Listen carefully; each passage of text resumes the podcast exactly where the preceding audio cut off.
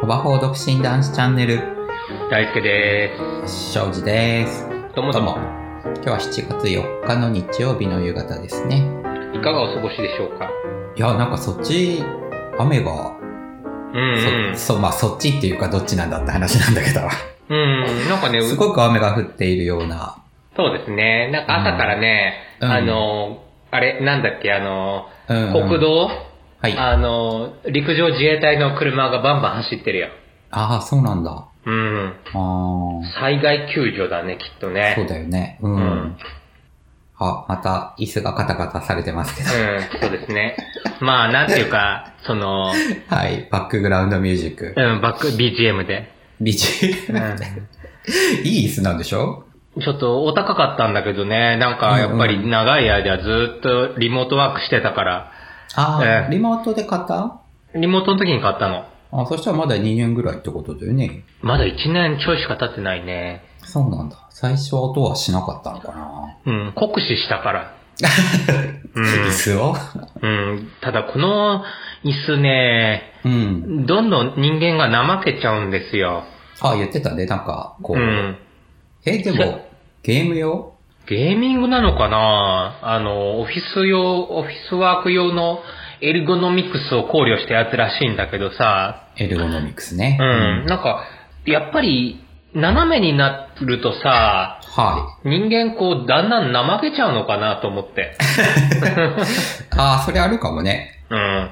うん。だから、なるべく、その背もたれが後ろにグワンっていかないように、固定してるんだけど、なるほど。うん、でも仕事終わったらついついこうね、スマホ見ながらね、うん、うん。こう、だらーんとしちゃうんだよね。ああ、じゃあ、ちょっと今日は前のめりでお願いしますよ。はい、前のめりで行きましょう。 庄司さん、どうですか、はい。正直さ、なんか、あれだね。体調どうですかそう、体調がね、悪いんですよ。うん。うん。病院は病院もちょっと行ったりしてるんですけうど、ん。うん。 こんな、こんな体調話で良いのだろうかっていう。よ40代みんなが思ってることですから。あ、そうですかね。うん40代の皆さんはどうなのかななんか、すごく、ミッドライフなんとかみたいになってる気がしますけど、クライシスですね。クラシスですよ。っていう話したんだっけ、先週。先週ね、その、ロストイントランスレーションの話を番組終わった後にして ね、20代で見るのと40代で見るのじゃね、はいはいはい。全然見見え方が違うよねって。あ、そうだね。そして、それを若くして撮った、えー、コッポラがすごい。コッポラすごいですね。うん、っていうことでね。うん。うん。まあ、で、はい。ホルモン量が減ってるからね、どうしても ね、40代っていうのはね。うーん、なるほどね。うん。なんか、毎年継続して人間ドックとかは受けてる普通に健康診断は受けてるけど、人間ドックは受けてないね。うん、人間ドックを一度受けてみることをお勧めします。ありがとうございます。オリックス。はい、はい、はい。オリックス、あ、お山椒魚届いたああ、山椒魚も届いたんだけどさ、まだ何にするか選んでないんだけど、うんうん。オリックスの株主優待に、はあれがあるの。えっ、人間ドとッ、人間ドック割割あ、引。すごい。あ、そんなのあるんだね。宇都宮まで行かなきゃいけないんだけどね。ちょっと場所が、まあ、ぎ餃子食って。あ、いい、 いい、じゃあ何しに行くのあ、まあ餃子は、まあ宇都宮に行ったら食べざるを得ない気はするけど。うん、うんなんか、うん。まあ、俺は個人的に浜松餃子の方が好きです。あ、そう、そうかそうかそうか。浜松と宇都宮が今、しのぎを削ってるのかなうん、宇都宮も決して、あの、美味しくないってわけではないんだけれども、うん。あ味的に自分はなんか、浜松の方が好きだな。ななんか、レシピとか全然知らないんだけど、ただ食べた、傾向がち、あるわけ、やっぱり。うん、なんか違う。うーんうんそうなんだ。なんか中国の満州地方かどっかに、はい。あの、ほら、戦前、うん。進駐してた部隊が帰ってきたのが宇都宮で、で、餃子が食べるようになったんだってね。そうなんだ。うんうん、なんかねうん、人に歴史あり。餃子に歴史ありうん。でもなんかこほい。う、こう、全国グルメはい。あるじゃない。ま、庄司さんはその、もんじゃ焼きが好きで蔵前に引っ越したんでしょそういうわけじゃないけど、もんじゃ焼きがすごい好きだよ。うんうんうん。もんじゃ焼きが好きなら月島に行くべきだったのではあ、そっか、蔵前って全然、そうだね、違いま、違ったね。まあまうあんでも近いですけどね。浅草でも食べられるよ。蔵前だと土壌とかになるんじゃない土税って書くやつね。そうそうそうそう。食べたことあるないんですよ、まだ。俺一回だけ食べたことあるなあうん。あ、どうだった好き嫌い分かれるだろうね。ああ、やっぱり、うなぎとかとはちょっと違うのなんかね、うなぎとかアナゴが子供だとこれぐらいだろうな、みたいな。あ、でもやっぱそんな感じなんだ。うん、味付けもやっぱり甘甘じょっぱくうん。して食べるやつだから、まあ、似たイメージ。そうだよね、なんとなくね。うん。だけど、まあ、なんていうか、はい。り、江戸っ子じゃないのでリピはしないな。うん。ああ、あれは江戸っ子の食べ物なんだね。そうじゃないかな。うん。だからこの東の方にあるわけね。浅草にもあるもんね。うんうん。うん。こう、今まではい。日本の、うん。いわゆる観光地とかご当地グルメで、はい。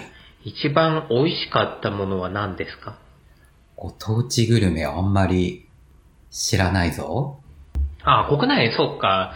庄司さん、えねプロプロジェク、プロジェクト的にシンガポールと か、上海とかね、大きいところしか行かないもんね。すいません、シンガポール行ったことないんです よ。ちょっと違う世界線設定してみましありがとうございます。シンガポールは何が美味しいのた。あの、海南鶏飯みたいなやつじゃない海南あなるほどね。あ、うんなんかでも、どっかで食べた気がする、日本で。どっかあの、お茶の水とか神田とかあっちの方で食えたよね。なんか有名店。ううんん。かななんか中目黒にあったような気がするけど。うんうん。うん。なんか友達がシンガポールエアラインの、はい。あの、ビジネスで、うん。こう、あ、違う、アナかなアナのビジネスでシンガポールに行ったんだって。うんうん。で、その時にね、うん。よっしゃ、いいのに、うん。ビジネスで出てくる食事で、はい。その、海南なんとかを選んだ、選んだの。うんうん。なるほど。うん向こうに行けばもっと美味しいのが安く食べれる のに。まあまあまあまあ、食べたかったんだよ。そう。で、機上でさ、うん。そのチキンライスみたいな、 うん。海南なんとか食べてたらさ、うん。あのーね、CA さんが気を利かせて、うん。あの、こちらは、その、あくまでも、その、はい雰囲気を感じるためのものであって、厳密な味は現地に行かれて 食べられることを、みたいなこと言われた。いそれわざわざ言わなくても良いのにね。や、言ったら、ね、いや、アナのほら、やっぱり、なんだろう、うんあんまり美味しくないっていうのがさ、分かっちゃうじゃん。ああ、なるほどね。うんあだからちゃんと前もって、事前言い訳。事前、 事前いいわけっていうの。 そうそうそう、あの、テスト前にさ、いや、俺あんま勉強してないんだよね、みたいな。それ違う気がするけどね。 そうか。あうん事前言い訳はでもいいね。うん。大事大事。うん。じゃあ今回のタイトルはそれでいくわ。いつもは綿密な打ち合わせしてるんですけれども、今日は番組収録前 にちょっとお話しできませんでした。なるほど。そういうことね。はい。うん。わかりましちなみた。にじゃあ。あ、いいよ。俺のおすすめは、愛知のひつまぶしですね。ああ、美味しいよね。あれは美味しい。うん。うんうんあれはなんか、愛知県はね、美味しいものが多い。うーんう。ん。もちろん京都とか大阪もやっぱり、あそこら辺は美味しいのが揃ってると思う。うんうんうん。そうだね。うんでもないいなんだろう、ご当地で言うと、どうどうなるわけ例えば京都だと、うん、ハモとかああ、いや、なんでも美味しい。何でも美味しいのうか。ん。漬物、漬物とか。ああ、それは確かに。うん。うん。大阪のたこ焼きとか、あの明石焼きも美味しいし。うん、なうるん。あと、ほど。うん。旧は博多に行った時のラーメンもやっぱ美味しかったね。うーん。た、だ、博多のラー、俺が行った時が2000年とかもう、今から20年以上前になったんだけどさ、あ、結構前だね。うん。なんだろう、あの、横浜系とかが流行る前うん、うん。なんていうか、本当にね、家系ねうん家系が流行る前だったんだけどさ、うん本当になんて言えばいいのかな、ザ豚骨で、家系関係なく、豚骨は豚骨な気がするけど。あ、なん、なんて言えばいいのかな。ごめん、俺の話し方の文脈が悪いな。文脈なんていう かね、うん。なんか東京とかでさ、うん。食べる豚骨っていうものが東京内イズとされてるっていうのかな。あ、なんかね、本当にちょっと臭みともい言ってもう、んなんていいいいぐらいの濃い匂い、味でした。なるほどね。うん確かに。うん、まあ、まあ今はたくさんあるから何とも言えないけど、うんうん。うん、いわゆる博多、そうそう。えーと、っぽい味だけど、普通の麺でみたいなのもあったりしたよね。うん。うん。うん確かに。そういうのと比べるとね、うん。あの、ガチ、ガチ博多ラーメンってことね。そうそうそう。でもなんかあの、駅前に、あの、新幹線がさ、 止まるさ、駅の近くに意外とさ、まだその頃、今もあんのかな、あの、いわゆる目抜き通りとかにさ、うんあの、昔ほら、サザエさんのなんだろう、マスオさんとかがさ、会社帰りに寄ったような、あの、赤ちょうちんの、や、なんだろう、おあの、ひ引く、なんていうのあれ。引く要はあの、うん。店舗じゃなくて、なんていうの屋台的なノリのそう、屋台的なもの、移動する屋台的なもの、移動する屋台。うん。屋台は移動しそうだけど。うん屋台、。そうそう。がね、あってね、うん。そこでラーメンを食べたのが、なんか大学生の頃だったんだけど、ああ、いやー楽しそう。うん、うん。なんか、こういうのはいいなと思いました。 うん美味しかった屋台、屋台的なのはなんか、気分が多分違うよね。そうだね。う。うんん。一応浅草にもホッピー通りなるものがありますけど。おー。うん。まあ、屋台じゃないけど、うん。割と道にせり出しているようなイメージはありますね。浅草のどこら辺浅草の、えーと、浅草寺からうん。左回りで、うん。花屋敷の方に向かあっていー。く、ちょっとカーブした通りがあるんだけど、あの、ご、若干ごちゃごちゃしてるところね。まさしくごちゃごちゃしてますよ う。ん、 なぜホッピー通りだからね。うん、うん。うん。ああいうのはさ、フォトジェニックでいいよね。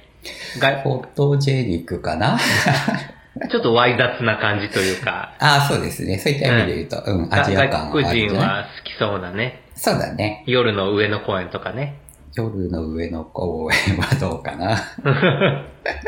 でもあの、忍ばずの池の周りとか屋台出ててさ、ちょっと、本当ああ。俺、あ、出てる時があるんだけど、その雰囲気がね、うん。なんともあの、千と千尋っぽくてよかったあ。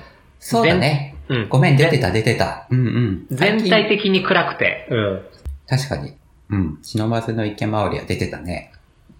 庄司さんの住んでる地域はもうさ、はあ、あの、なんだろう、あの、地区のワクチンのやつ来た、やっと金曜に夜に来てましたね。ああ、よかったね。そうそう、んだからこれから予約をするという状況ですよ。いつから打てそうですかえっ、と、まあ、でも今月後半うんかなちょっとまだ分かってないです。すいません。うん。ザ・オリンピックやってる時ですね、じゃそうなんですよ。あ。うん。 うん、オリンピックはもうやるっぽいからね。うん。うん。いや、でも無観客にしたらさ、うん。みんな家にこもっていいよね。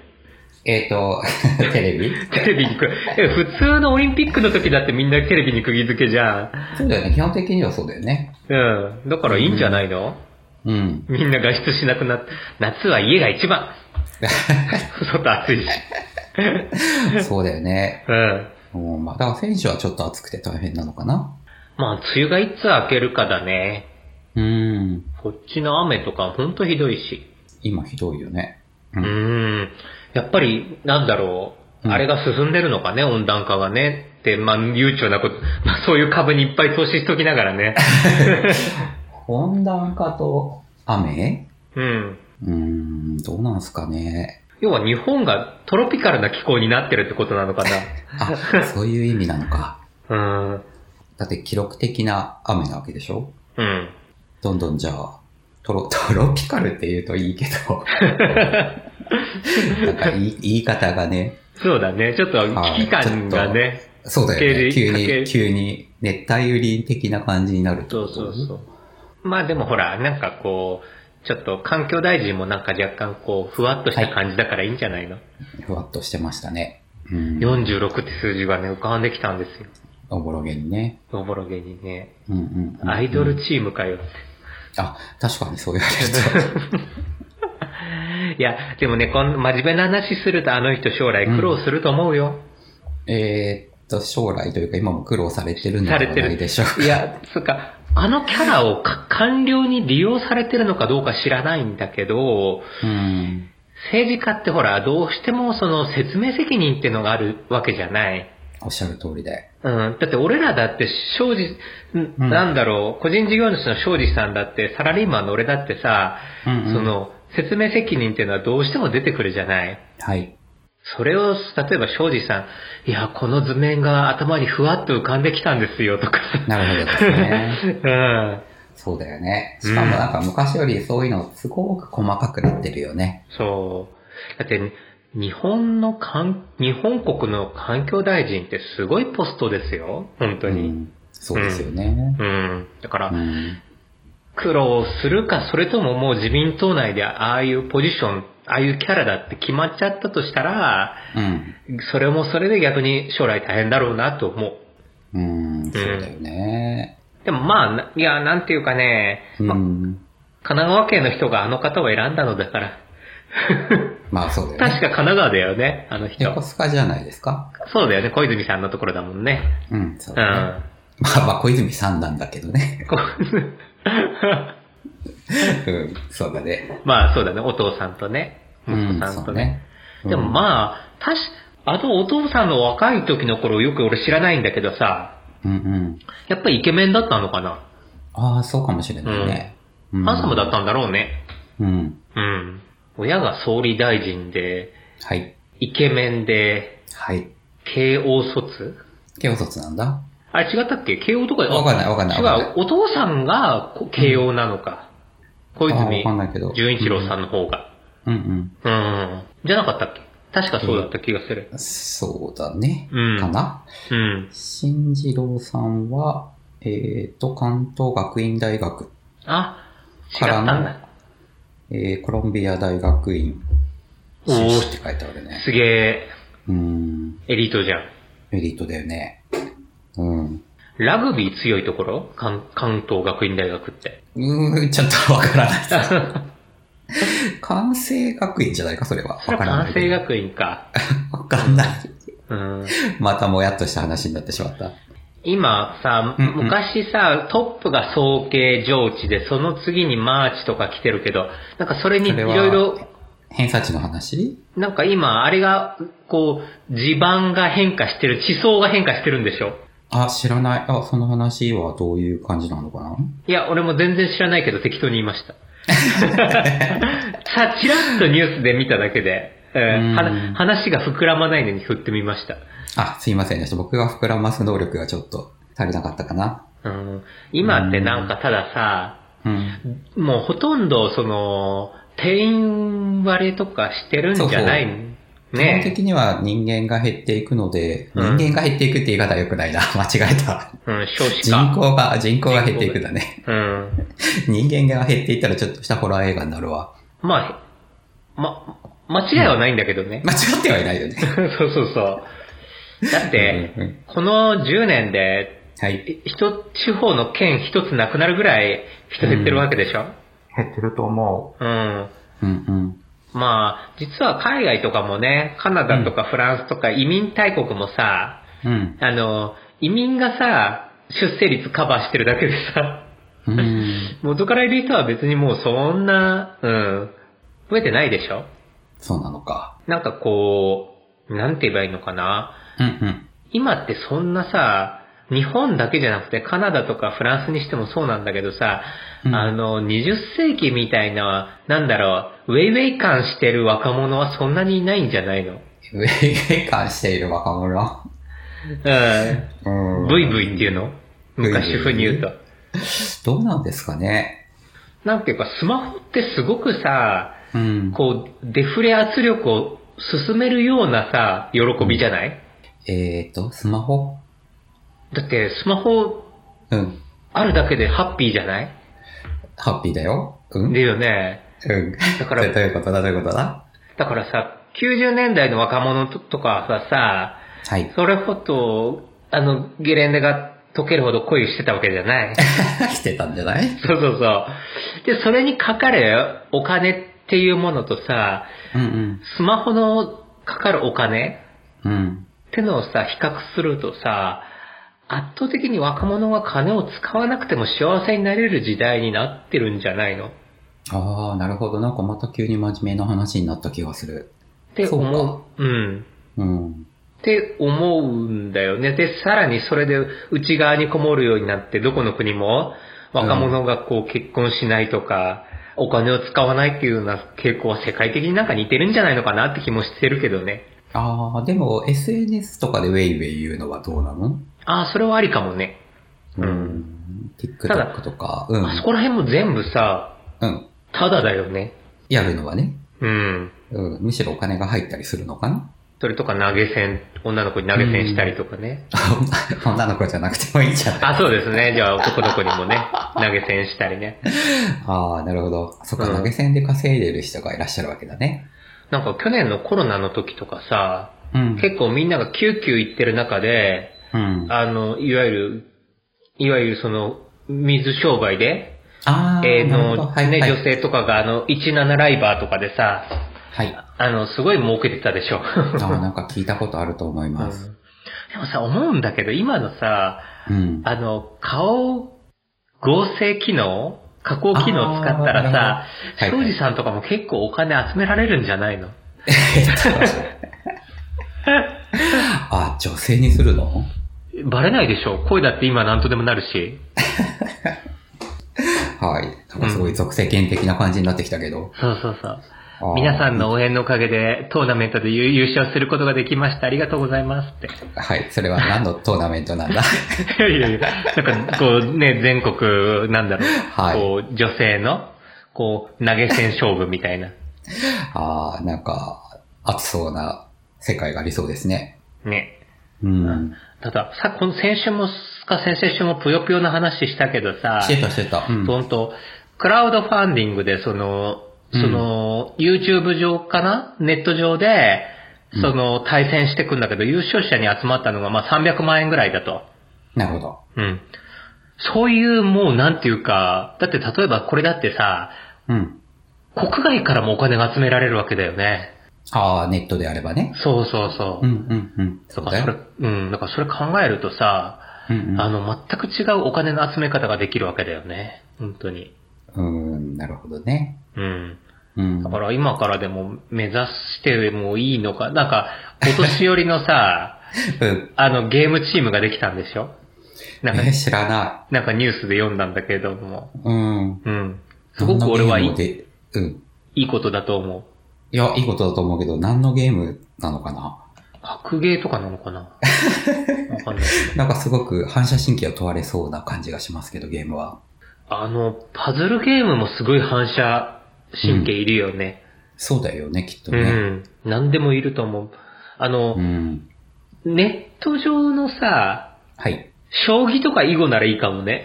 そうそうそう。今、だからそういうゲームだったらまだなんか、うん。まあまあでも、とはいっても、やはり若い方には勝てないような気はするけどね。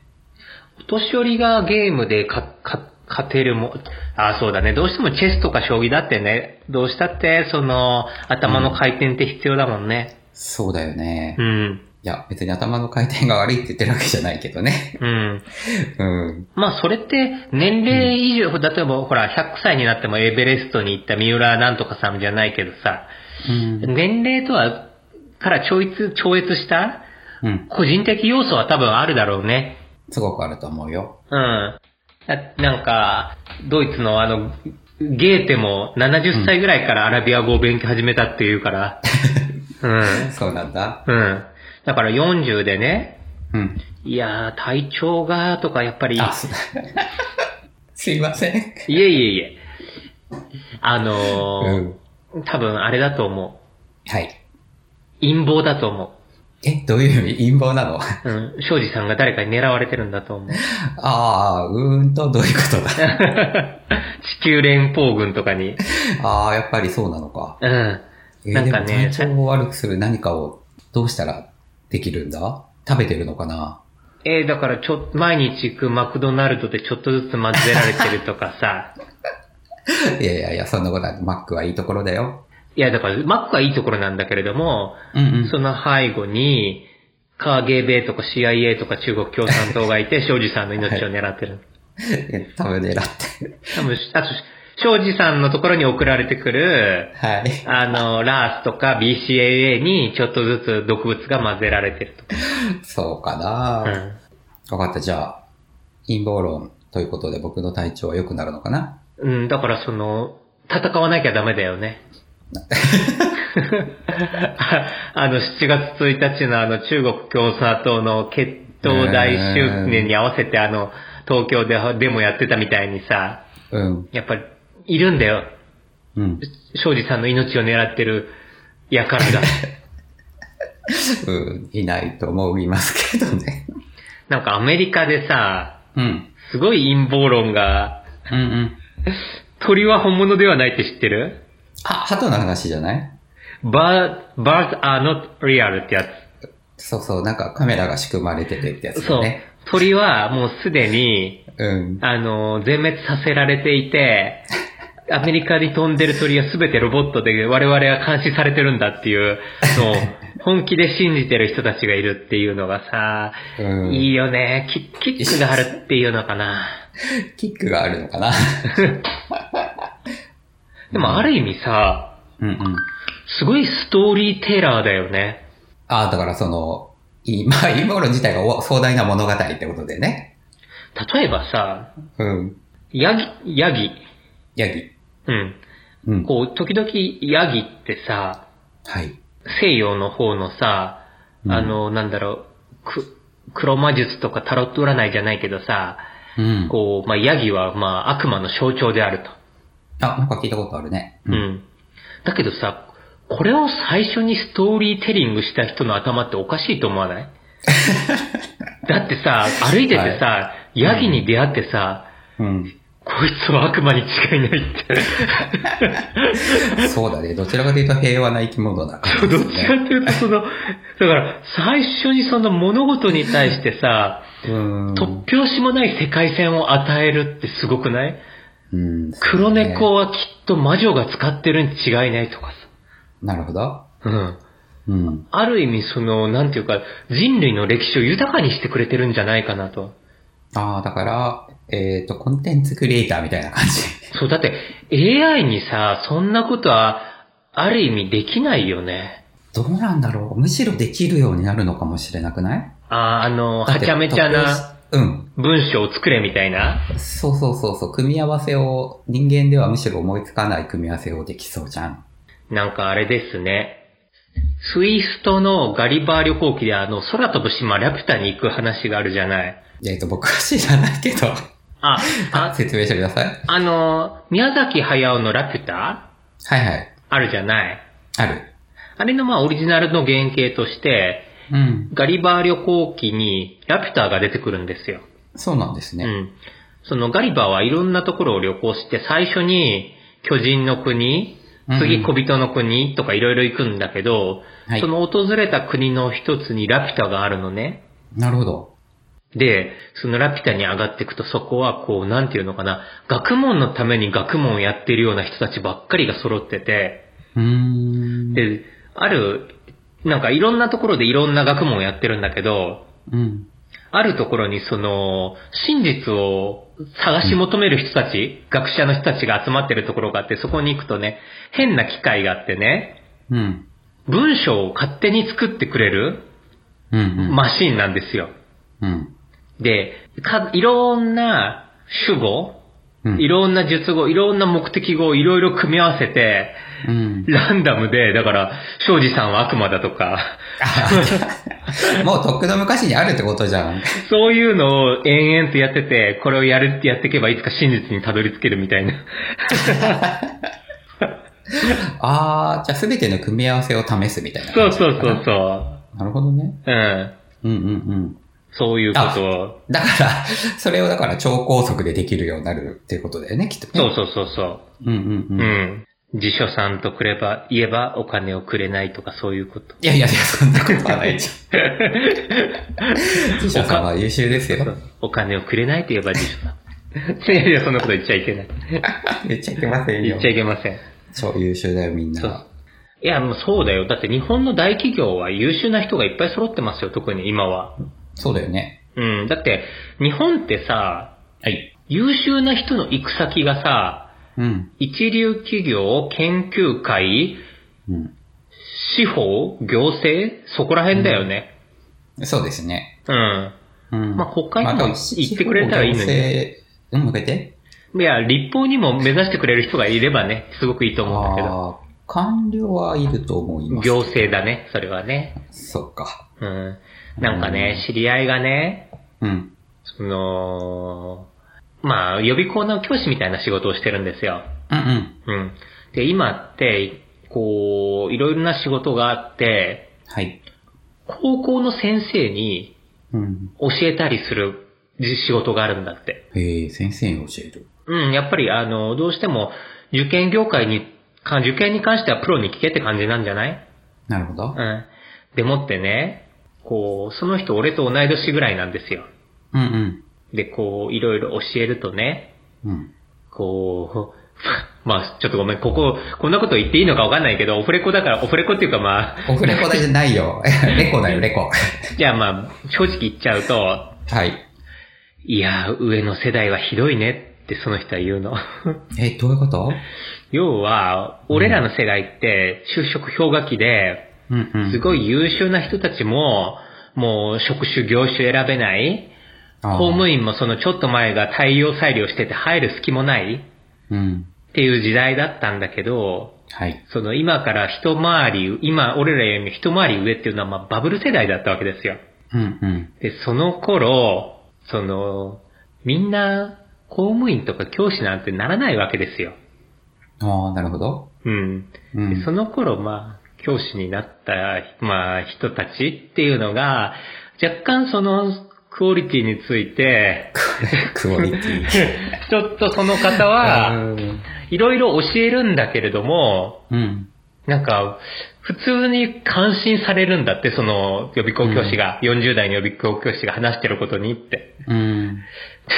えっと、ちょっと待ってよっうて。ん 新任の方がい、うん納得してくれるならわかるんだけれども、うん。その、高校教師をもう30年、40年続けて、今そう、うん、うん納得されてもちょっと困るな、みたいな愚痴をなこるほのど前、ねこの前聞いて、はい。で、まあ、庄司さんなうん話じゃないけれども、うん。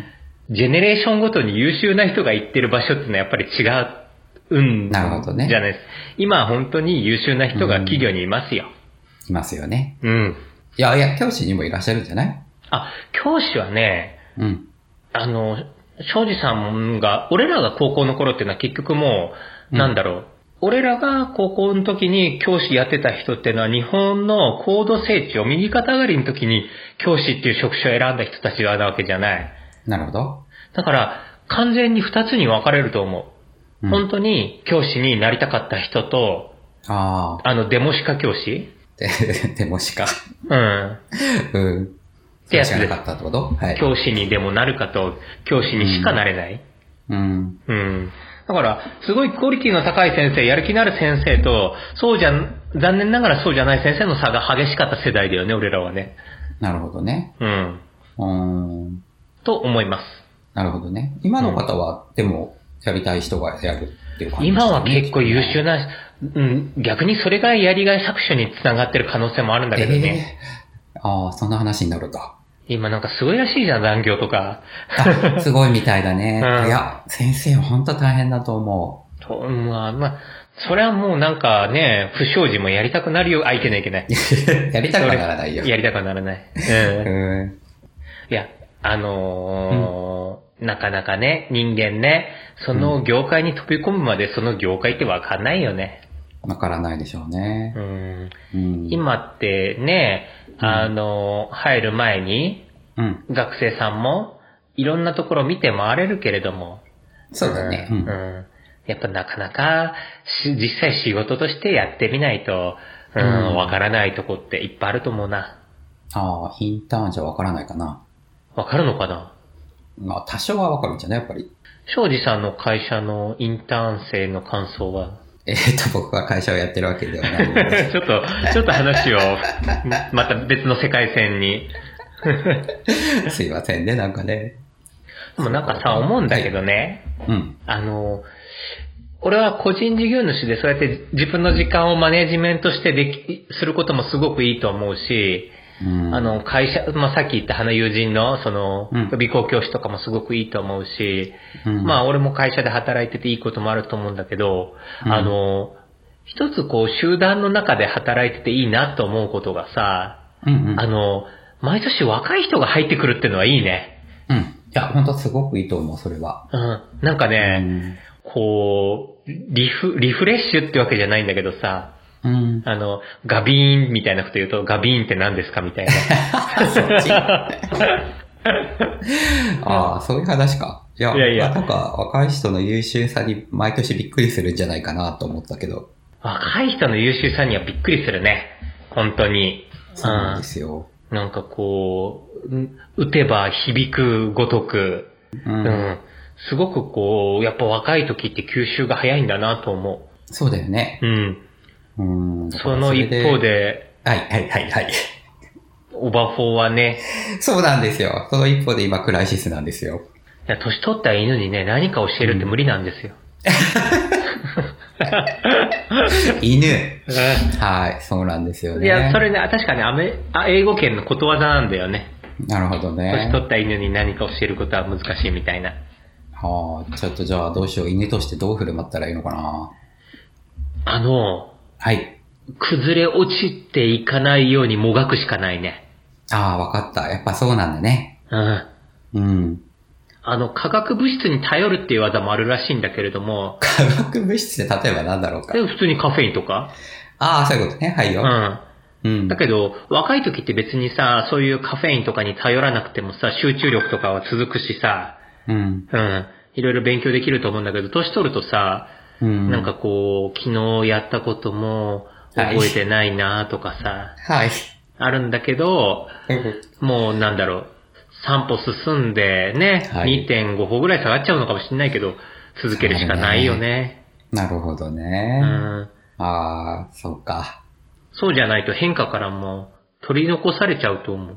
そうだね。うん。うーん、なんかすごくまともなことを言われてしまった。いやいやいや。うんあの、日々努力する人間は自由に生きる権利があると。おお、なんかすげえちゃんとしてる。 うん。って、ファウストが言ってました。いや、いいと思います。そうだね。う。うんん。ただ、世の中、日本、長い間、20世紀の日本に住んでるとさ、うん。住んでた人間はなんか、守られちゃってる感覚そうっすかね。が強くなっちゃう気がするんだよね、俺は。なんか友人とかでも、うん。あの、発展途上国とかに赴任して帰ってくるとやっぱりね、強くなって帰ってくるん ですよ。そうか、そうか、そうか。いや、日本にいると、日本がどれだけいい国だかうん。うん、なかなか気がつかないんだけどね。うん、うん。うん。でもっねて何が言いたいかというと、はい。グローバリゼーションがここまで進んでる中、はい。もうね、敵はね、もう世界中の至るところにいるわけなんですよ。ライバルは。は。ライバルね、敵っていうかね。うん。だって英語が喋れるのようであれば、うん。その、もし本当にビジネスラングウィッチとして、うん。英語でコミュニケーションがみんなうまくできるようになっちゃったらさ、ひょっとしたら庄司さんにお願いしてる仕事も国境を越えてさ、人件費安いところに行っちゃう可能性もあるわけでしょまさしくその通りですよ。でしょうん。だから世界中がライバルだから、俺らも負けないようにキャッチアップしなきゃいけないんですよ、きっと。おー、なんかすごいまともな話になった。うん。ただし、うん、いいと思う。はい。そこにちょっと、なんていうかな、そうのん、庄司さんらしさが入るといいよね。まあまあそういうことじゃないだからそこら辺がまあ、あまた仕事の内容にもよるけどさ、なんか単純な、なんか能力、能力というか、うん能力っていう言い方だと広すぎるけど、うん。うん、なんか全く同じ、えー仕事をするわけでは多分ないと思うんだよね。うん。うん。だからそこら辺で個性的な部分が見せられればよいのかなっていう気がしますね。うん。うん。なんか真面目な話になっちゃった。あいやいやいやオーバーフォーは真面目にいかないと。そうそうか、そうか。なんか散々ひひどい話もしていただいた気がするけど。はい。いやいやいや今日、今日はそんなところにしときますああ、いいですよ。うん。最近、でもなんか本当、あの、元気なさそうだからちょっとね、あ元気出してください。はい。じゃあ、お、お便りお願いします。 ああ、そうですね。皆さん、聞いてらっしゃる方がいれば。そう、言ってらっしゃる方がいないからね。いや、うん。うん。あの、大丈夫。継続は力ですから。あ、じゃあ継続しては行きたい。なもうなるべく、どんなに悪くても。うん。一旦継続して、あと、お便りは、えっ、と、ポッドキャストのサイトから、うん。えー Google フォームがあると思いますので、そちらそうかですら、ね。えー何でもいいので、あ、そういえばさ、あ、いいよ。今週の株コーナーなんだけれども、あ、 いいよ、やって、じゃあ最後に株コーナーお願いします。えっと、乗り遅れたんだけれども、うん。えっと、スタンダードプアーズのインデックスを結構買いました。あ、いいと思いますうん。高値ですね。うん。で、若干、週の頭に買って、その後若干上がりました。あ、おめでとうございまうす。んううん。んだから、まあ、ちょっと、なんか、あと、言ってた通りになったと、中国株は言ってた通り、うん。あの、7月1日のあうの、ん100周年のい2日前ぐらいから、もうみんなどんどん売ったんだけど、意外とね、持ち直してきた。うん。うん。すごい。うん。あの、結局さ、うん。あ、売りが入ったなぁこのままう、俺も売っちゃおうかなと思ったんだけれども、うん。やっぱりみんな安いとくなったら買いたいんだね。まあ、難しいところだよね。うん。だ可能性としてはすごくあるから。からこのままひょっとしたら、中国がそのね、はい。なんだろう、こう、ダウナーな方に行くのか、アッパーな方に行くのかよくわかんないんだけれども、うんうん。ただやっぱり、うん、だって、14億いてさ、うん。 1%優秀な人がいたとしたらさ、うん。 1400万人超優秀な人がいるわけなわけでしょ いらっしゃいますよ。それって東京都の人口ぐらいなわけでしょそうだね。それってすごいことだよね。めちゃくちゃすごいと思いますよう。ん。うん。なので俺もやっぱり中国全体っていうよりかは、はいその優秀な人が、そうそう、集まるところには引き続き乗っていきたいと思います。そうですね。はい。結局、なんか株の話でいいかなうん。いや、だからね、はいよ。せ庄司先生、はいはいはいはいはい。コンテンツの中身はやっぱりね、うん。お金の匂いがした方がいいんですよ。なるほどね。わかった。そう。だから、オバフォー独身男子チャンネルの今話した内容として、はい。体の不調と、え、就職氷河期と、はい。株の話でなんかこう、すべてをカバーしてる感じがしない。うー、してんのかなわかった。お金を匂わせてね。はい。大事だと思います。す。そうだね。うん、い いけど。はあちなみに、いよ。買い推奨してるものではございません。はい。いつも通りでございます。はい。。はい。じゃあ、大輔さん、じゃあ、また来週この時間お耳にかかりましょう。ありがとうございました。ありがとうございました。